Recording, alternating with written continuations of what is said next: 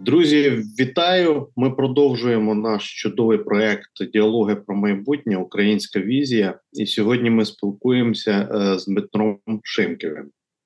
Я Дмитра знаю давно, ще з тих часів, як він працював в Microsoft. Потім е, Діма працював в адміністрації президента. Мені здається, це ще так тоді називалося, не офіс. Да. Три чи чотири роки. Після того в Дарниці, а зараз я так розумію, і є і свої стартапи, і в багатьох радах директорів інших компаній. Можеш їм в двох словах розказати, де ти зараз працюєш, на чому сфокусований, чим займаєшся? Сергій, дуже дякую за можливість бути в ефірі і поговорити тим, чим займаюсь. Ну, по-перше, е, там велика частина, особливо в умовах е, війни, це я став партнером і займаюся бізнес-девелопментом. Відповідно, все, стосується комерції, бізнес-девелопменту компанії Аеродрон. Ми розробляємо великі безпілотні літальні апарати, які несуть е, дві моделі: одна несе 80 кг, інша несе 300 кг. Тобто, це великі дрони які знаходяться в конкуренції з найбільшими виробниками дронів в світі. Досить цікавий проект. Далі е, да, ми сертифіковані міністерством оборони. Маємо доступ, е, маємо замовлення і виконуємо контракти Міністерства оборони.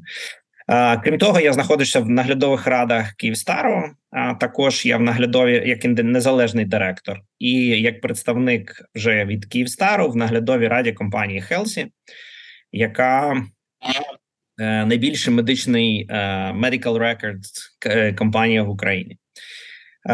Крім того, я входжу в наглядову раду Українського фонду стартапів з моменту його створення. Відповідно, всі проекти по фінансуванню стартапів на ранніх стадіях державним ну, державним державною державним фондом. Це державний фонд, і зараз в рамках саме українського фонду стартапів відбувається програма Brave 1 яка фінансує military tech стартапи.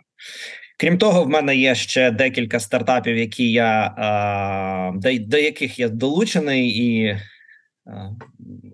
активно приймаю участь. Я ми про них будемо говорити. Я думаю, за півроку. А зараз поки що ми як це протримаємо паузу. Ось так. Дякую, Дім. Багато багато проєктів і напрямків. І ми е, тут е, говоримо про майбутнє України, тому що мені здається, що так чи інакше, ти думаєш ти про майбутнє, не думаєш ти про майбутнє, ти його створюєш.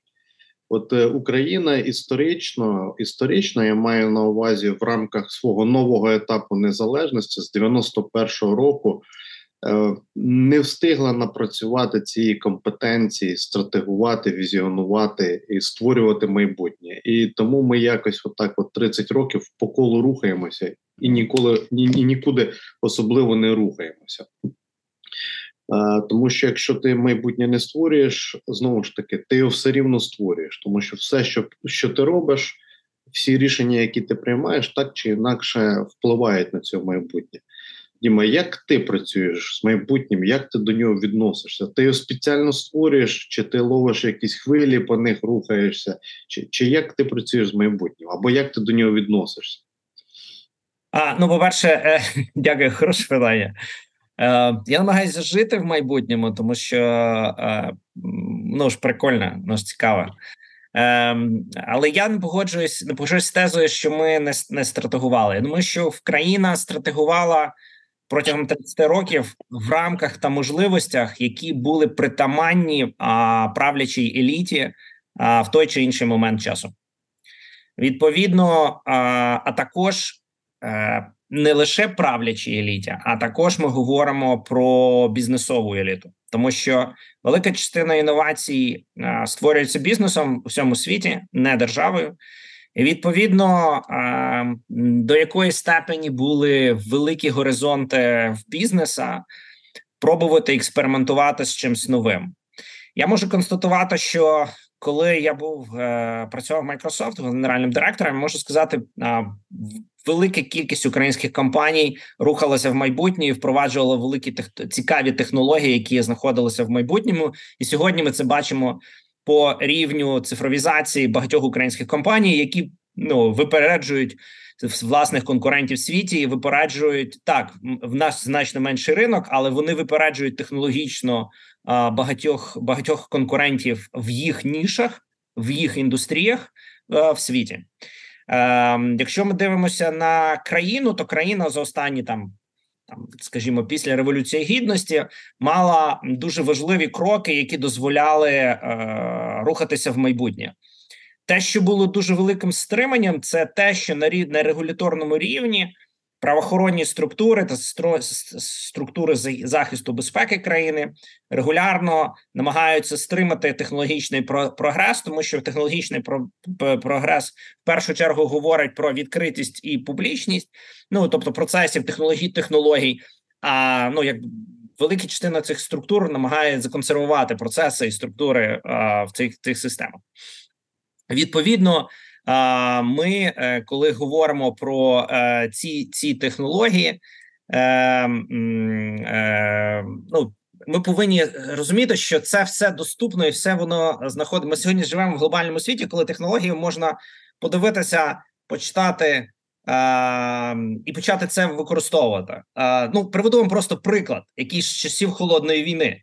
Всім відомий стелс які зробили американці. Вони зробили на підставі наукової праці радянського вченого, якого повністю проігнорували в радянському союзі.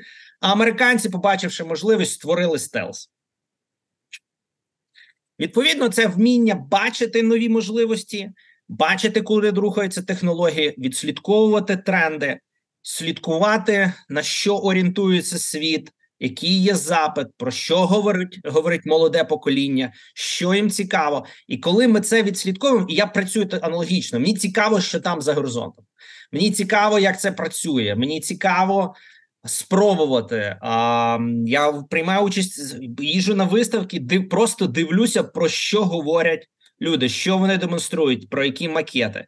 Я намагаюся читати, слухати, читати тренди тощо. Це дає мені можливість краще розуміти, що відбувається. Супер. Ти е, кажеш про те, що якась частина українського суспільства, зокрема бізнес, зробивши ставку на технології, вже живуть в майбутньому, в тому майбутньому, в якому не живе більшість країни. Да? Мають доступ до тієї інформації, до якої немає більшість країни. Тобто технології так чи інакше починають випереджати більшість суспільств, більшість держав і починають впливати в зворотньому зворотнім чином на ці суспільства і на ці держави. Як ти думаєш, чому е, перше, чому в Україні у нас е, от it сектор потужніший, е, цікавіший, драйвовіший і передовіший, ніж всі інші сектори. Угу. І як нам використати оцей новий глобальний тренд, а, такий потужний технологічне цунамі, щоб все-таки а, допомогти нашій країні відбутися? А, Ну, по перше, головна головна перевага технологічного світу, ну скажімо так, високих технологій або айтішний, програмістний, софтвер – а просто цикл розробки програмного забезпечення значно швидше, ніж цикл розробки ну, заліза. Або ну, от я працював практично у всіх складних а, технологічних компаній. Тобто я працював ну, від софта до хардверного теми, до а, ну, якби до теми Е, фармацевтичної, де є досить складний процес і досить тривалий процес е, розробки клінічних досліджень. Від моменту вашої ідеї до виходу в ринок значно приходить значний час. А в той же момент, е, навіть навіть в темі військовій авіаційні це також не, не просто, тому що вас повинні проходити випробування, тестування, сертифікація, а далі повторні випробування і так далі. Тобто, цей цикл просто довший в порівнянні з а, комп'ютерними технологіями. Просто там цикл ітерації або agile підхід. Дозволяє випускати в нову версію досить ну продукту або рішення і тестувати досить швидко, значно швидше ніж це дозволяє собі а, ну як щось пов'язане з фізичними процесами. Відповідно, це це впливає на швидкість. Відповідно, це не треба жодним чином думати, що ті чи інші інновації в е, залізному світі е, менш важливі ніж е, в софтверному світі. Просто ми бачимо швидше софтверний світ, і софтверний софтверна історія не не вимагає вам ні, ну, вам нічого не треба. Вас вам потрібно комп'ютер. А сьогодні раніше треба було сервери, коли я ще я починав.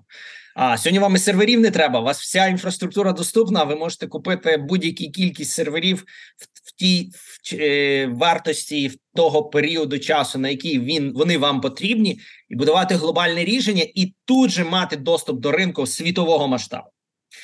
Ми не можемо це зробити з там з машинобудування. Ми не можемо це зробити з е, фармацевтичною продукцією. Ми не можемо з такою ж швидкістю розвиватися інші, і ніхто в світі це не може. Я хочу це підкреслити. Це це означає, що це типу українська історія, це світова історія. Якщо ви хочете заходити в індустрію хімічної промисловості, ви повинні розуміти, що у вас середній цикл буде 5, 6, 10 rokів. А, Те ж саме стосується, якщо ви заходите в щось високотехнологічне, яке Ну, я не знаю, в мене зараз просто теми всі там роботи, безпілотники, ракети і так далі. Ну от ну, просто кількість випробувань, які вам треба зробити з ракетами, кількість видатків, які у вас з'явиться, і ще ніхто не гарантує, що це все вийде, і що вас це куплять, але вже видатки ви несете, і ітерація може бути швидка, але вихід ну досить складний. Тим не менше, все це оце підхід к ітеративності готовність інвестувати вдовгу і є основою інноваційних зрушень. А, Так склалося, що протягом 30 років в Україні була така динаміка, коли ми. Ну, ми знаємо всіх більшість українських бізнесменів. Ти спілкуєшся з багатьма з ними, і ти розумієш, що готовність інвестувати в довгу значно менша, ніж інвестувати в коротку. А відповідно, інвестуючи в коротку, люди починають інвестувати в ті речі, коли ти можеш зробити інкрементал, отримати, ну тобто трошки підвищити, отримати покращення і знову підвищувати. А вже потім, коли з'являється трошки жирок і можливість залучати зовнішні інвестиції або запозичення, ти відповідно можеш робити якусь інвестицію в щось більш складне, яке дає повернення на інвестицію в інвестицію значно довший період. Ось ось ці підходи е, це просто еволюційний процес. Ми нормально його проходимо. Не всі виживають з компанії. власники, які не готові інвестувати в власне виробництво, які не готові розвивати індустрію. Ну своє виробництво, виробничі процеси, покращення виробничих процесів, обговорення продуктивності праці. Важливо також запам'ятати, що одним із важним фактором розвитку інновацій є питання фокусу на продуктивності праці. Поки в нас була дешева робоча сила, відношення до продуктивності праці не ну ніяке. Відповідно, навіщо мені робити інновацію, якщо я прижену сюди 500 лемінгів, і мені мені щось зліплять. Це це дуже поганий підхід. Коли ми розуміємо вартість трудових ресурсів працівників, взагалі всього від газу до електрич... електрики, до будь-чого да? до часу, і ось коли ми розуміємо, що вартість цього велика, ми починаємо думати, як це оптимізувати. І коли ми починаємо це оптимізувати або покращувати, починається ну інноваційний процес. Починається творчість, поки його немає. Ми бачимо, що відбувається в Росії. Більше народу, типу, накидалі. Ну це це примітивніший підхід, особливо в авторитарних країнах. Дякую їм. Я хотів би зараз, щоб ми цю тему розвивали. Дивись, я просто підсумую те, що ти сказав. Пункт перший: ті країни, які роблять ставку на інновації, не лише в там в коротких рішеннях, не лише в ІТ, але в хардвер, ті країни будуть завжди попереду, тим більш сьогоднішніми можливостями. Друге, ті, хто інвестує в довгу, будуть перегравати тих, хто інвестує в коротку. Чи правильно я це розумію? Так. Україна а, останні там роки, чи взагалі, в принципі, інвестувала в коротку, тому що в довгу інвестувати було небезпечно, непрогнозовано. Тому ми інвестували в коротку для того, щоб швидко можна було вискочити і зайве не ризикувати. Але ж ми програємо. Якщо ми не зможемо створити фундамент для того, щоб інвестувати в довго, для того, щоб інвестиції в тому числі проходили сюди, ми програємо. Нас будуть перекуповувати найкращі рішення, найкращих людей, і ми просто будемо донорами для тих, хто має стратегію, інвестує вдовго. Що робити?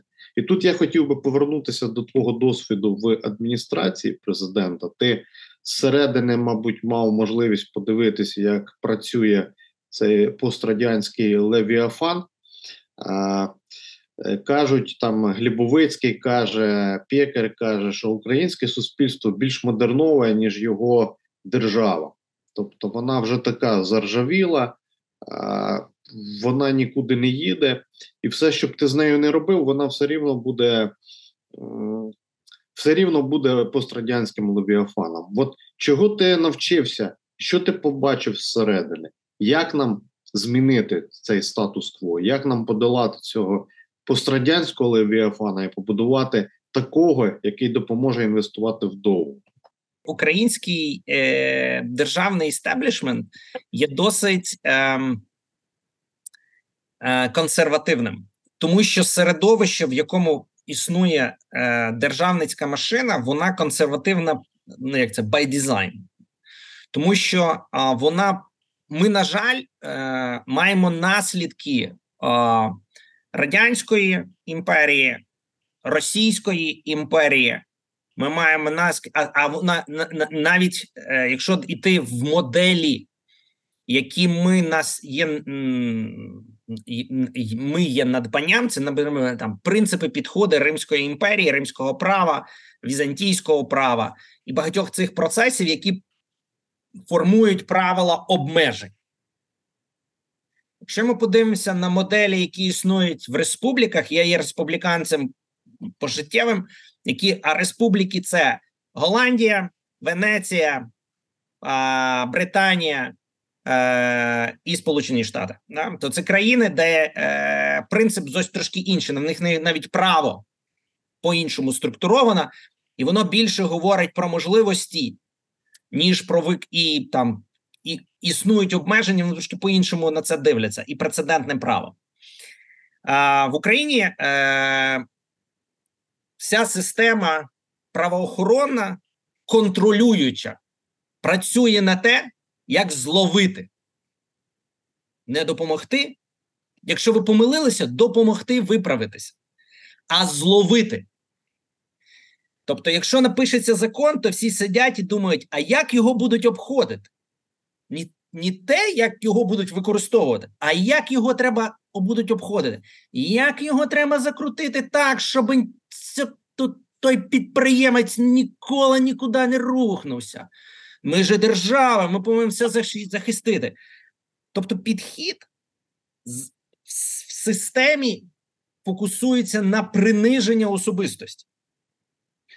Коли ти питаєшся, чому ми не можемо написати правила гри, а не перелік законів а, або колії, шах, крок вправо, крок вліво, караються розстрілом. Чому ми не можемо зробити і відповідно я працював саме з таким принципом. Мені цікаво було формувати законодавчі акти або реформи, які би дозволю, дозволили працювати в правовому полі, але працювати, не шукати виходи е, з середовища е, або знаходити лазейки. Е, Якщо ми подивимося навіть на, на нашу поточну податкову систему, якщо всі дуже люблять обговорювати ставки в Україні. Одні з найнижчих ставок в світі. Якщо ви займаєтесь в різних, ну, якщо ви займаєтеся інноваціями, то ну нижчі майже ніде нема. Е, але але є питання адміністрування податкового і процесів. Оце складно. От тому в нас дуже складно ну, купа нюансів. Значно порівняно, наприклад, з адмініструванням податковим адмініструванням в Сполучених Штатах, Голландії або інших країн. Е, повертаючись до середовища е, е, державного, в той же момент, що ж мене навчило? Ну, по-перше, я почав ну, краще розуміти політичні процеси, взаємовідносини, політичні ігри. Тобто, я завжди розумів політичні ігри в корпораціях. Я був частиною цих політичних ігр, і я розумію, як це працює в будь-яких корпораціях. Ми говоримо міжнародну корпорацію або українську корпорацію. Вони працюють приблизно однаково з різними рівнями е, персональних его різних гравців. Е, Те ж саме відбувається в політиці. Просто в політиці е, є відмінність від бізнесу. В бізнесу є одна мета і рух до цієї мети. Е, Не всі гравців, які займаються політичними іграми в компаніях, в корпораціях на горі керівництва, і а в політиці ці цілі можуть бути різними. Відповідно, е, вміння звести їх докупи і сфокусувати і є задачею, з якими я працював. Ну і відповідно ті зміни, реформи, якими я опікувався.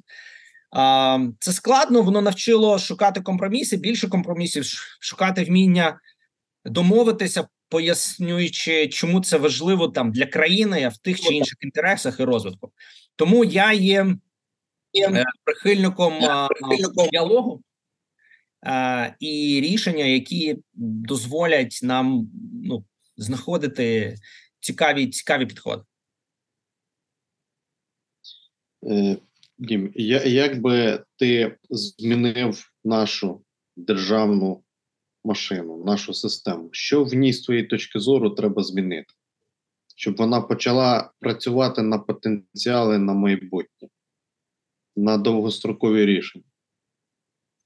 Е, Одна з речей, яка відбулася дуже важлива трансформаційна в у, у мені е, в мені, коли я пішов працювати в е, політику, е, за півроку я зрозумів, що моя початкова зневага до державних службовців змінилася повагою і подякою. Тому що вони допомогли мені зрозуміти багато процесів, які відбуваються, зрозуміти, допомогли не зробити помилок. А, Ну, є відома історія, коли я написав свій перший проект указу президента, приніс юристам, і вони мені повернули його, як в школі, червоною ручкою покреслений. А, Я прибіг, прибіг так, да, ба, ми ж тут реформи робимо. А коли вони сіли з ними зі мною поговорили, вони мені задали на питання: Дім, Дмитро Анатолійович, вам треба, щоб це було зроблено? Чи вам треба піар, публічність? Ні, я кажу, мені треба, щоб це було зроблено. Каже, тоді давайте ми вам пояснимо, чому ці слова треба замінити на ці слова, і щоб воно сталося так, що би сталося. І я їм ну, дуже вдячний, тому що все, що вдалося зробити, це нормальна взаємодія з професійним. Ну якби я не люблю слово чиновниками, державнослужбовцями, які професійно багато років цим займаються. Там багато людей які віддано працюють. Що має місце? Має місце сформований рівень недовіри до державних службовців. Є рівень недовіри до держави, до державного апарату взагалом. І єдиний формат це змінити. Це, ну, по-перше, дякувати їм, коли має місце хороша робота. Друге, не працювати по принципу 10 палок, нуль пряників так не працює. Тому що ці люди формують політику, правила гри, прописують правила, по яким існуємо ми всі. Тому краще, коли ці люди отримують гідну заробітну плату, вона ніколи не є вище ринковою. Вона знаходиться трошки в рівень з ринком, чуть-чуть вище. Читаємо ОСІ звіти.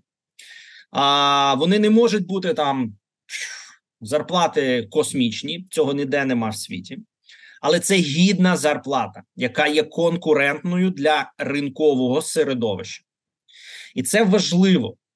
І тому, е, коли ми зараз е, ну від я, я просто підвожуся. Перше, що я би вбачав, це е, залучення фахівців. І питання, які я розумію, що в нас дивиться багато людей, їм це можливо скаже, здасться неприємним. Але я вважаю, що, наприклад, питання публічної декларування а невірне повинно бути декларування, як це існує у всьому світі, але воно повинно бути доступно за запиту журналістам, як це зробили в Норвегії після того, як вони спочатку все відкрили, а потім зробили. Ви ви робите запит на будь-яку людину, і ви отримуєте персональний звіт по а, по цій людині. Але людина, яка по, по кому йде запит, це бачить. Запити можуть робити лише журналісти, професійні фахівці, які займаються розслідуванням.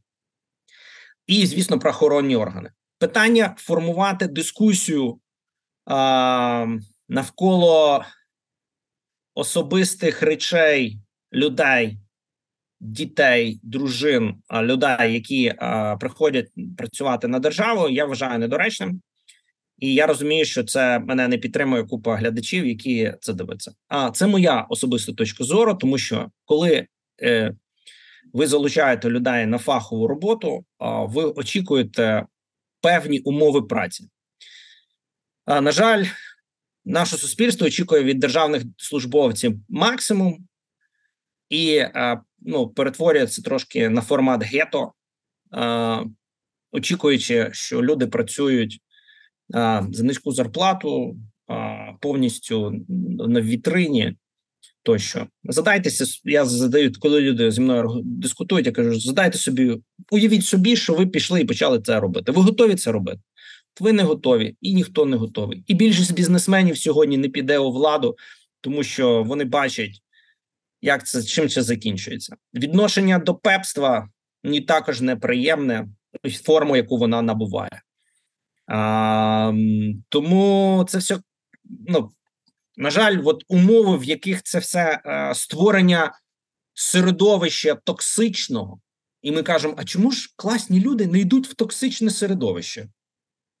Ну, давайте уявимо, що у вас бізнес, е, от створений по формату, як ми зараз будуємо державу. Кажете, ви готові йти працювати в такий бізнес? Бізнес. Не впевнений, що люди хочуть. Особливо ми говоримо про молоде покоління міленіалів. Тому м на жаль, поки ми не зможемо змінимо своє відношення до державних службовців, будемо йому довіряти і контролювати з, з, з використанням правоохоронних органів, а не всіх.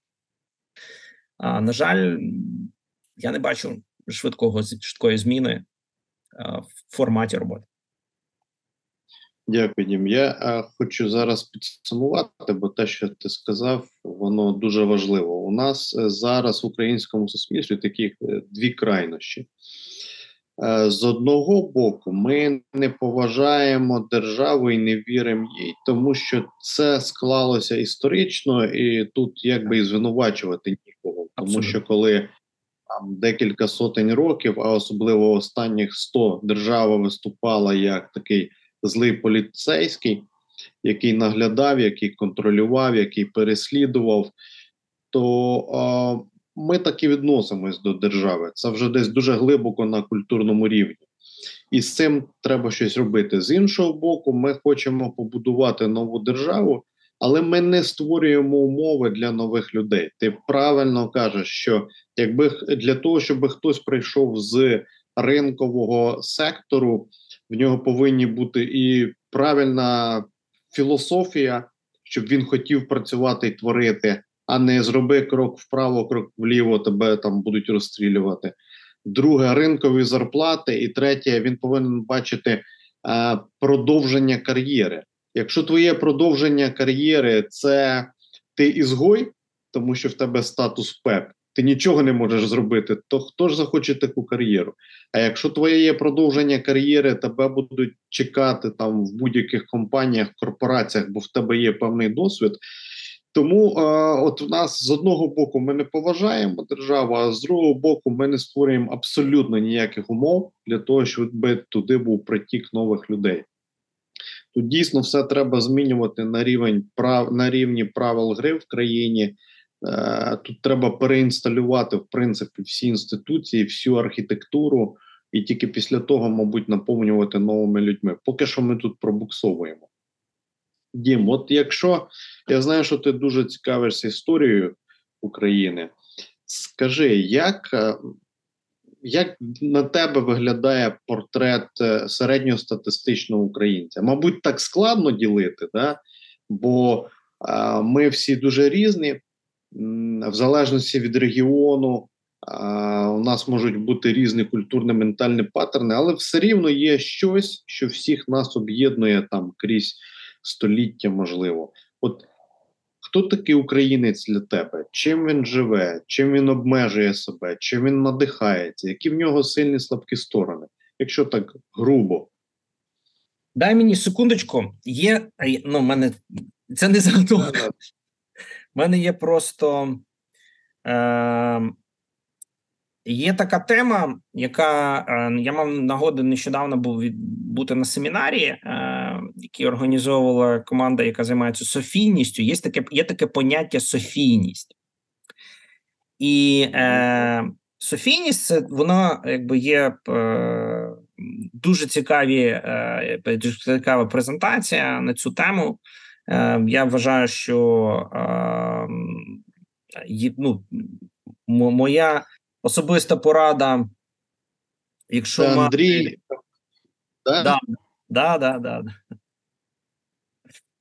Ось і е, я просто в мене для мене це дуже дуже сильна штука тому що е, люди зро намагалися зробити і описати Україну і українців е, як націю, що нам притаман. Да? Е, І я от хочу, е, мабуть, про це поговорити. Перше, це пам'ять.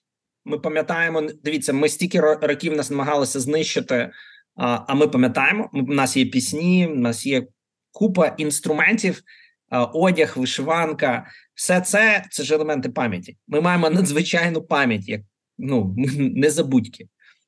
Це перше. Друге, це свободолюбивість. Ми любимо свободу, вплоть до моменту такої анархізму. Причому я підкреслюю дуже часто це воля Тобто для українців нам воля важливіша, ніж ну тобто свобода це трошки інше, а воля це така от воля. Це соборність. Для нас важливо мати суспільство ну, со, со, соборне, тобто маємо громаду. Надія, ми завжди надіємося, ми віримо. Тобто, ми весь час е, віримо в надію. Ми ми очікуємо, ну очікуємо, працюємо, що буде краще. Пам'ятаєте, в нас дуже часто ну щоб діточкам добре було. А, В нас високий рівень справедливості. Ми хочемо мати справедливість, і оця ця історія про а, ну, зашквар по антикорупції і так далі. Це великий запит на справедливість. Якщо дивимося наші казки і так далі, то всюди в нас буде такий високий рівень запиту на справедливість, сердечність і гідність. Ми реально сердечні люди. А навіть якщо людина вже дуже погана, ми все рівно в кінці будемо її жаліти, тому що ми сердечні люди. А, Ми дуже любимо сприймати диво, часто очікуємо диво, і е, і в цьому, от всьому, оце диво сприйняття, і е, можливо, знає, знаєш, от як е, наш дивосвіт, наш простір, в якому ми існуємо, це е, свобода є, можливо, наріжним каменем нас.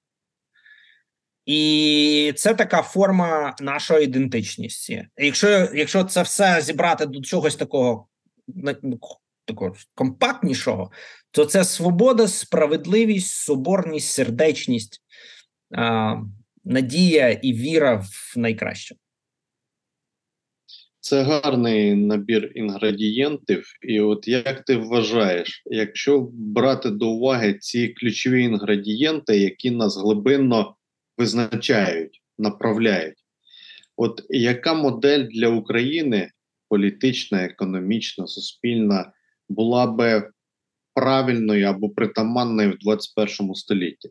Тому що ми ж не все можемо на себе одягнути. Ми щось одягнемо, воно буде суперечити цим нашим глибинним програмам, і воно не буде їхати. От як ти думаєш, якою має бути Україна? Знаєш, базуючись е... на даних? Ну, в мене є моє wishful thinking, да, як я вважаю, тому що я вважаю, що е, найуспішнішими країнами є країни, які свого часу відмовилася від е, керівної ролі е, е, католицької церкви свого часу, коли е, коли вони відмовилися від права одної особи керувати всім. Е, тобто республіканський формат, коли є поняття виборності, коли є коли є поняття мериток, меритократії, коли ну меритократія, коли ми вибираємо людей і відно з демонструємо свою пошану. Це за досягнення, які зроблені людиною, а не за те, ким він родився, які його статуси. Ми ми оцінюємо подіям. Тобто республіканський підхід, республіканство як загалом. Ми не говоримо про республіканську партію Сполучених Штатів, ми говоримо про республіканськість. І тут е, важливо е, мої очікування, тому що е, свобода ми робимо обирати. Ми дуже любимо обирати, і свободу вибору це основа нас. А це починалося з майданів. Е, Е, козацьких і продовжується зараз. І забирати це право узурпація будь-якої влади ніколи не переживеться в Україні, і особливо після революції гідності цього ніколи не буде. Просто українці на це ніколи не підуть. Ми будемо. Ми маємо великий рівень е, сміливості. Це також важливий фактор. Я збув його вказати, е, згадати сміливість е, боронити своє. Це ми бачимо завдяки е, збройним силам України, як ми сьогодні і багато громадян України залучені до захисту нашої держави. Для нас важливо знову ж таки тому великі питання на суди, питання судів і справедливості, тому що це великий виклик, і його треба вирішити е, і вектор інтеграції в європейську спільноту е, і навіть північно-атлантична спільнота мені більш до вподоби, ніж окремі країни Європейського союзу з е, їх цінностними моделами. Вони трошки мені не дуже подобається. Е, я просто є прихильників е, соціальної держави, але підприємницької держави. Ем, і відповідно для мені при я дуже багато жив, працював е, в країнах е, півночі. Відповідно, це Данія, тобто Скандинавія, е, Голландія, ну і Штати. Відповідно, я вважаю тими рольовими моделами, які би я бачив, хотів би бачити в Україні.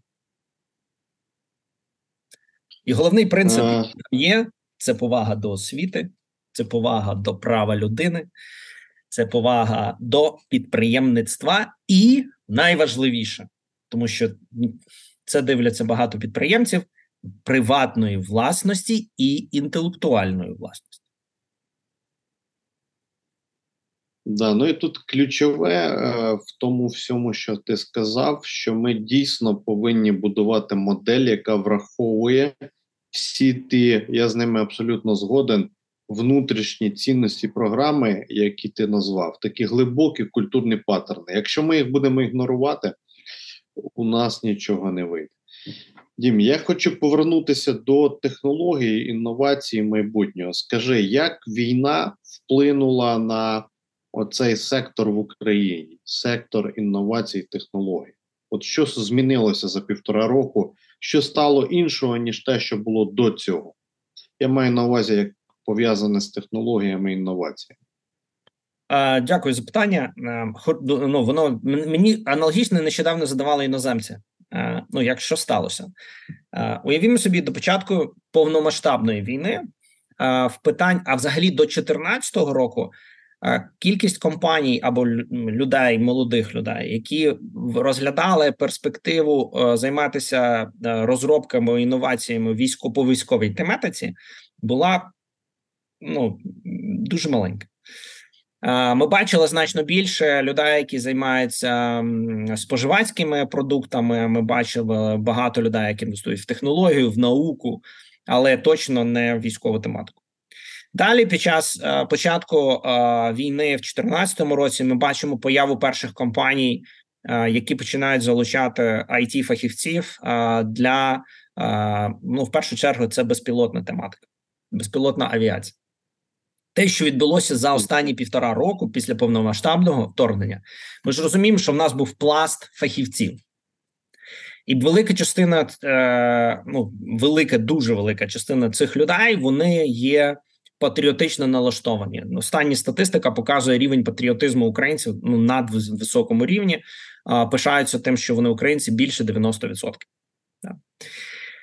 Е, відповідно, та ця частина людей починає фокусуватися на тому, як вони можуть допомогти державі, і починають вкладати свої знання, досвід і практику безпосередньо в посилення обороноздатності, допомога технологіями нашим е, воїнам на передовій.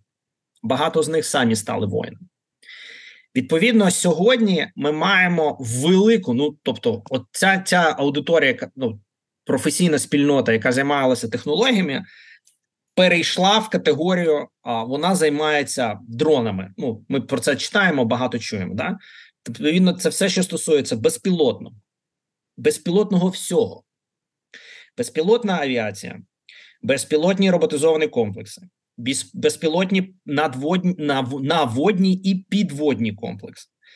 Ракетон, ракета, ракетні системи. Всі ці технології вимагають ну, знання непоганого знання математики, непоганого знання фізики і вміння ну, програмування роботи з електронікою тощо, все це для того, щоб це робити в тому об'ємі, який ми сьогодні робимо вже зараз, а повинні робити ще там в 10 разів більше. Треба фахівці. І сьогодні ці фахівці залучені саме в цю індустрію. І відповідно ця індустрія дуже сильно прогресує. Тобто вона прогресує в тому, що нещодавно розмова з е, британцями, е, американцями верніше, вони мені кажуть а, там. Ви тут можете зробити, тобто, пам'ятаєте, я в самому початку казав про ітераційний процес. Ми тут почали ітерацію одну. Ви вас ви пішли, і вас тут же там ну полігон передова. Да? Ви попробували, воно там не пролетіло, ви замінили. І ітераційний процес значно швидше. Знання випробування технологій. Раз, два, три. Пробуємо, пробуємо. А це знання, досвід, який дуже цінується в світі. Тобто, ми сьогодні розвиваємося потужно як мілтек, завдяки перше, ну неприємному завдяки ітеративності процесу можливості утилізації всіх наших розробок на росіянах, які знаходяться на території України, і за її межами військових росіян. Відповідно, це все дозволяє створювати нові речі. І от якщо говорити, який тренд, а, то він досить цікавий. А це ж стосується, якщо ми говоримо безпілотної тематики, теж стосується штучного інтелекту, тощо розпізнавання образів в будь-якій безпілотній системі у вас працює штучний інтелект, тощо теж стосується кібербезпеки, рівень кібератак. Україна завжди була Петрі Діш, е, ну там під під дослідною свинкою для е, москалів. І відповідно, ми повинні розробити, розуміти, що в нас завдяки цьому нарощується. Ну, ми повинні весь час протистояти цій агресії у всіх е, темах. Інформаційному, військовому, е, технологічному, кібер, е, фінансовому у будь-яких напрямках, і відповідно нам треба ми вибудовуємо свої м'язи захищати себе а в результаті цього ми стаємо тренованими саме в цих галузях. І результат а, вся в порівнянні з іншими країнами в цих галуз, галузях ми значно підвищуємо свій професіоналізм. Як, наприклад, якщо говорити про медицину, польова медицина, сучасний підхід до е, роботи з там з. Е, з Поранених поранених, тощо евакуація, та це все також великий досвід. Аналогічно, як питання протезування, е, яке досить ну неприємне, але воно ми повинні розуміти, що ми тут також будемо місцем, де будуть нові технології по медицині з'являтися і випробуватися. Дякую, Дім. Враховуючи те, що в Україні вже був до війни широкомасштабної війни. Великий потенціал і науковий, і IT, і освітній. А війна виступила таким, е, на жаль, е, але виступила дуже потужним драйвером інноваційно-технологічним. І враховуючи те, що весь світ сьогодні дрейфує до а, нарощування озброєнь, а, збільшення бюджетів на оборонку. Я так розумію, що Мілтек може стати одним із ключових драйверів в Україні, однією з основних галузей, яка може потягнути за собою всі інші галузі. От я, як з твоєї точки зору, що нам потрібно робити для того, щоб після війни ми могли зберегти цю цей потенціал, нарощувати його і стати, наприклад, чому б нам не стати однією з найдинамічніших країн в Європі в цій сфері? От що нам для цього зробити, щоб ми стали найдинамічнішою країною Європи? Мілтек, в інноваціях, в технологіях, що має робити держава, громадяни, підприємці? Чи є в тебе бачення? Дякую, Сергію. Підкреслю, дуже часто людей, коли чують мілтек, вони якось так дуже обережно там Е, до цього я нагадаю, що більшість технологій, які ми користуємося сьогодення, е, мобільний телефон з GSM зв'язком, е, інтернет, яким завдяки якому ми зараз спілкуємось, і купа інших технологій це все військові технології. Вони були створені для військових задач. Е, І якщо ми будемо шукати багато багато тем, ми побачимо дуже багато військових технологій. Тому висновок наступний: якщо організація, ну країна активно інвестує в напрямок мілтеку і створює продукти, і тут важливо не лише використовує чужі розробки, а проєктує власні. Але проєктування власних починається після того, як ти активно починаєш використовувати там інші напрацювання, бачиш вади, інновації, ну займаєшся інновацією, трансформуєш, пишеш власний код, пишеш е, інші підходи, міняєш конфігурацію. В кінцевому випадку в тебе зовсім інший продукт з'являється, і це вже власне, і це ноу-хау, яке створено тут. А далі розуміння процесів. Ну, давайте подивимося на тему безпілотних пристроїв. Тому що я я, ну не знаю, що я займаюся авіацією, але я в мене багато знайомих і партнерських організацій, які займаються безпілотною тематикою. Слово тема безпілотна е, історія. Вона буде при, ну, присутня у всьому. Ми будемо говорити це і про е, і повітря, і земля під землею, вода на під водою. Все це буде доречно, і космос. Все це вимагатиме безпілотне. А коли ми говоримо про безпілотну тематику, треба розуміти, що там ще є купа тем. Це зв'язок захищений. Це робота, коли нема е, прив'язки до. Ну я нагадаю, на астероїдах немає GPS, але треба працювати і мати на систему навігації. Вміння робити працювати нові підходи до навігаційних систем. Ми говоримо про нові матеріали, нове використання тощо, тощо, тощо. Все це разом а, ну досить такий напрямок, який буде цікавий. Тепер повертаємося, що може робити держава. Ну, по перше, вже сьогодні є, наприклад, програма Brave, яка дає роздає гранти. Я можу сказати, що швидкість, з якою ми роздаємо гранти, значно вища ніж було до війни. Команда там дуже дуже круто працює. Далі є ініціативи, які важливі для країни. Крім тих програм, які є, є питання. Ну є, є напрямок, в якому вже працює Мінстратехпром. Є питання, якщо говоримо про питання озброєння, звісно, це велика частина регуляторних процесів, спрощення процедур. Я думаю, що е, є багато викликів для митниці, е, тому що для того, щоб займатися розробкою, бажано мати спрощені процедури, коли ви можете працювати з матеріалами, компонентами, особливо коли це стосується research and development. Е, тому що ну, це за власні кошти. Е, і питання створення е, напрацювань саме в Україні хотілося бачити е, ну, можливості. Якщо говорити про корпоративне управління та податкове, ну дивіться, сьогодні ми маємо Dia City формат. І сьогодні туди можуть бути ну всі, хто займається практично складними інноваційними розробками, включно з безпілотними пристроями, можуть бути частиною Dia City. І Діасіті має ну супер привабливі тарифи і умови. Тому я е, знаєте, єдине, що ну можу сказати, що е, можливо е, увага правоохоронних органів до діяльності інноваційних компаній повинна бути трошки меншою, ніж ну, як вони це полюбляють по відношенню до багатьох it компаній. Ми бачили про історію про маски шоу, про багато інших речей, які, на жаль, не е, виправдовують е, поведінку. А загалом, ну відповідно, да, і звісно, те, про що говорить весь бізнес, це судова система, е, захист інтелекту, особливо інтелектуальної власності. Я про це говорив в Майкрософті, е, продовжую про це говорити, тому що інтелектуальна власність прописана як форма власності, яка захищається на рівні з всіма в Конституції Сполучених Штатів.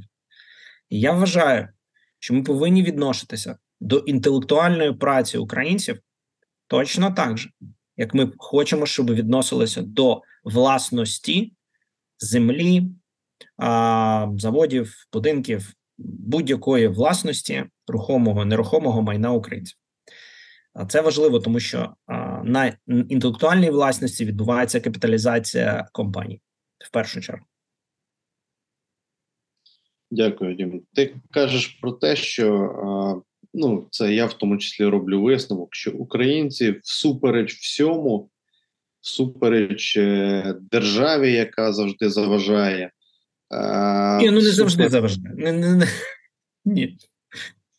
У багатьох випадках я можу сказати, це чому я я хочу сказати, от моя моя мій досвід співпраці з багатьма військовими підрозділами, робота ЗСУ, Генштаб, Міноборони. Міноборони багато фахових людей, багато людей, які підказують, радять, пояснюють, що неправильно. І якщо ти розумієш, що ми існуємо в правовому полі, а не в вакуумі силиконової долини то е, і використовуються державні кошти, ти розумієш, чому такі документи повинні бути підготовлені, чому це повинно проходити такий контроль, тощо тому е, е, якби голослівно говорити, що вс, ну якби все погано ніколи. Я я за життя в державній службі і зараз зустрічав дуже багато людей, які є дуже фаховими і дуже корисними для країни. Е, дивись, я це абсолютно підтримую. Я багато знаю цих е, таких людей, в тому числі. Я зараз кажу в цілому про всю систему. Е, система, на жаль, працює погано у відношенню до України, а багато окремих людей працюють гарно. І для того, щоб створити, щоб не втратити наш цей потенціал, треба, щоб правила гри, щоб закони працювали, те, що ти кажеш треба зменшити тиск, регулювання і дати більше свободи для цього сектору, е, якщо я правильно розумію. Да. Ну і останні два два запитання. От е, ти більше оптиміст, е, чим песиміст, наскільки я знаю.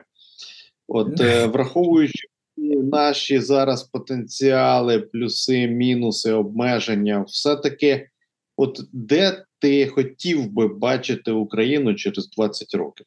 От як для тебе виглядає Україна через 20 років всередині, в світі, яку вона роль грає? Тому що те, як ми малюємо собі детально нашу картинку майбутнього, часто дуже сильно впливає на те, щоб вона була.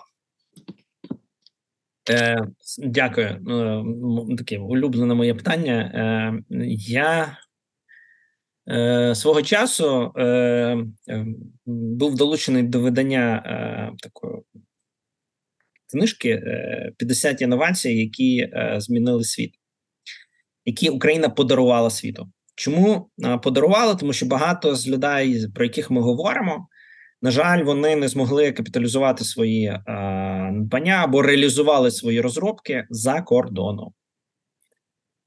Тому, але незважаючи на те, що при всьому тиску радянської влади, російської влади, імперщини, польського королівства і так далі, у всьому цьому українці продовжували народжуватися. Не лише українці, а люди проживали на нашій території. Це дуже важливо, тому що Тобто є там етнічні українці, є євреї, є росіяни, які жили на і народжувалися на території України, і вони створювали інноваційні речі. Тобто, те, що я в що я вірю і розумію, це те, що в нас є щось, що створює іно, що народжує людей з інновацією. Пояснити це змістовно я не можу. Ну, от нема в мене наукових тверджень. Але якимсь дивним чином ми постійно народжуємо тут або вирощуємо, або надихаємо людей створювати інновації, нестандартні рішення, підходи у різних галузях науки. Тому я бачу Україну науковою країною, Україн, країною, яка створює і технологічні і наукові інновації для всього світу, і вміє на цьому заробляти і бути багатою з власного е, розуму.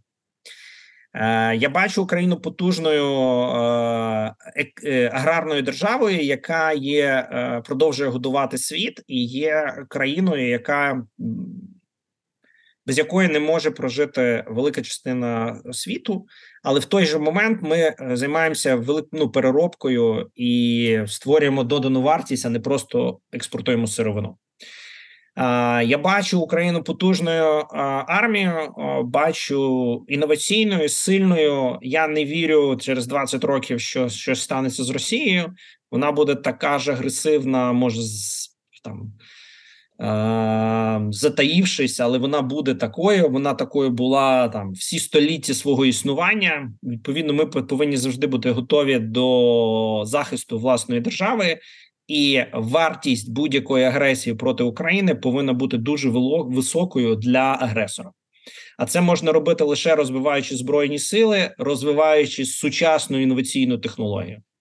Я вірю в Україну як космічну державу, е, тому що е, ну, якщо ми подарували світу таку кількість космонавтів, е, подарували розробників космічної техніки, ракетоносіїв, тощо і продовжуємо займатися безпілотними системами. Ну ми точно ну, ну ми вміємо це робити.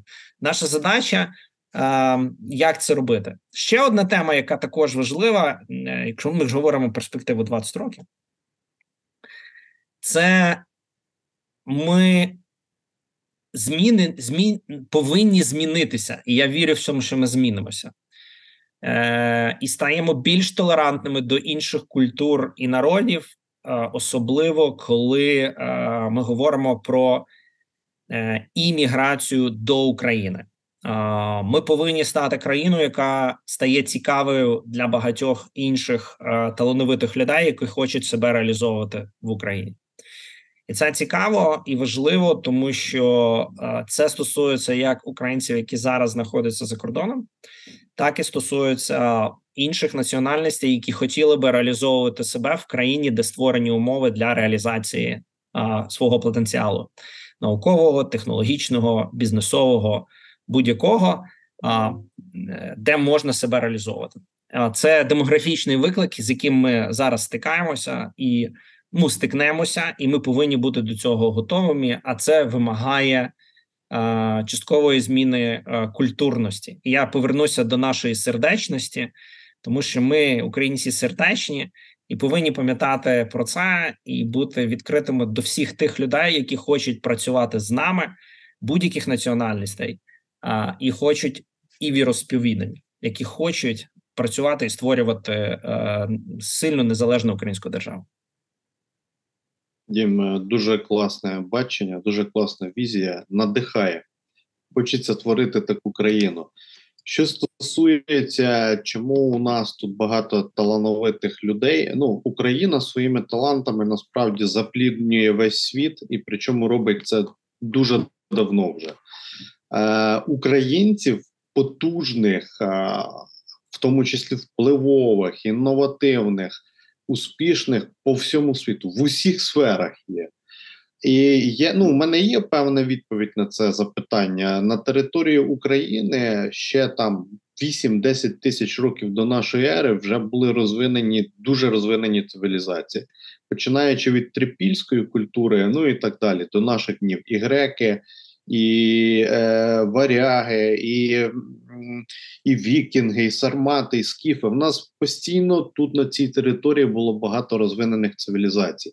Плюс ми завжди були на перетині кордонів. Ми завжди були на перетині цивілізацій. Плюс нам завжди треба було виживати, адаптовуватися. І це створило от таку якусь особистість, яка в умовах е, хаосу, непередбачуваності, постійної змін, змінюваності повинна була якось виживати.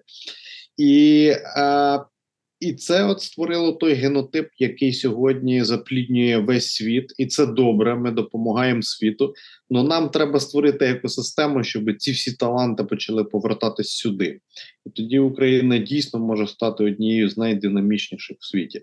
І мій останнє, я хотів би тебе попросити звернутися е, до от, найпасіонарніших українців, до креативних українців. до підприємців, от що би ти порадив по цьому декільком відсоткам українців підприємців? От що ключового?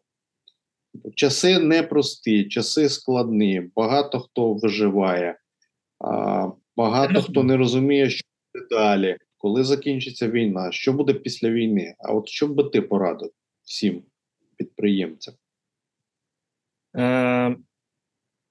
Знаєш, е, ми всі е, підприємці е, маємо важливу рису.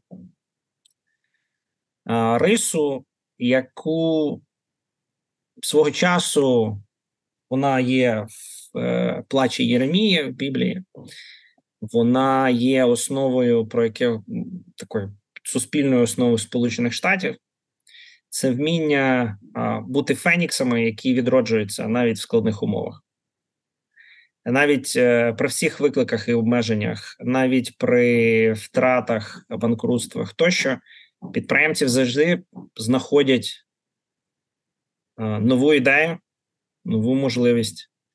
Вони вміють бачити. Підприємці вміють бачити, бачити те, чого не бачать інші, і вміють розуміють, як капіталізувати, як би створити додану вартість, якби як заробляти на тому, що вони вміють бачити. Я хотів би побажати всім мати продовжувати оцей тренувати вміння бачити, тому що хтось назве це інноваційністю, хтось назве це підприємливістю, хтось навце, на, на, назве це спритністю, хитрістю і так далі. Но тим не менше, це є той ключовий навик, який відрізняє підприємців від непідприємців. Підприємці. Ми ті люди, які вміють ну з нічого створювати історію маючи свою візію. Я бажаю всім триматися свою візію навіть в тих випадках, коли дуже складно.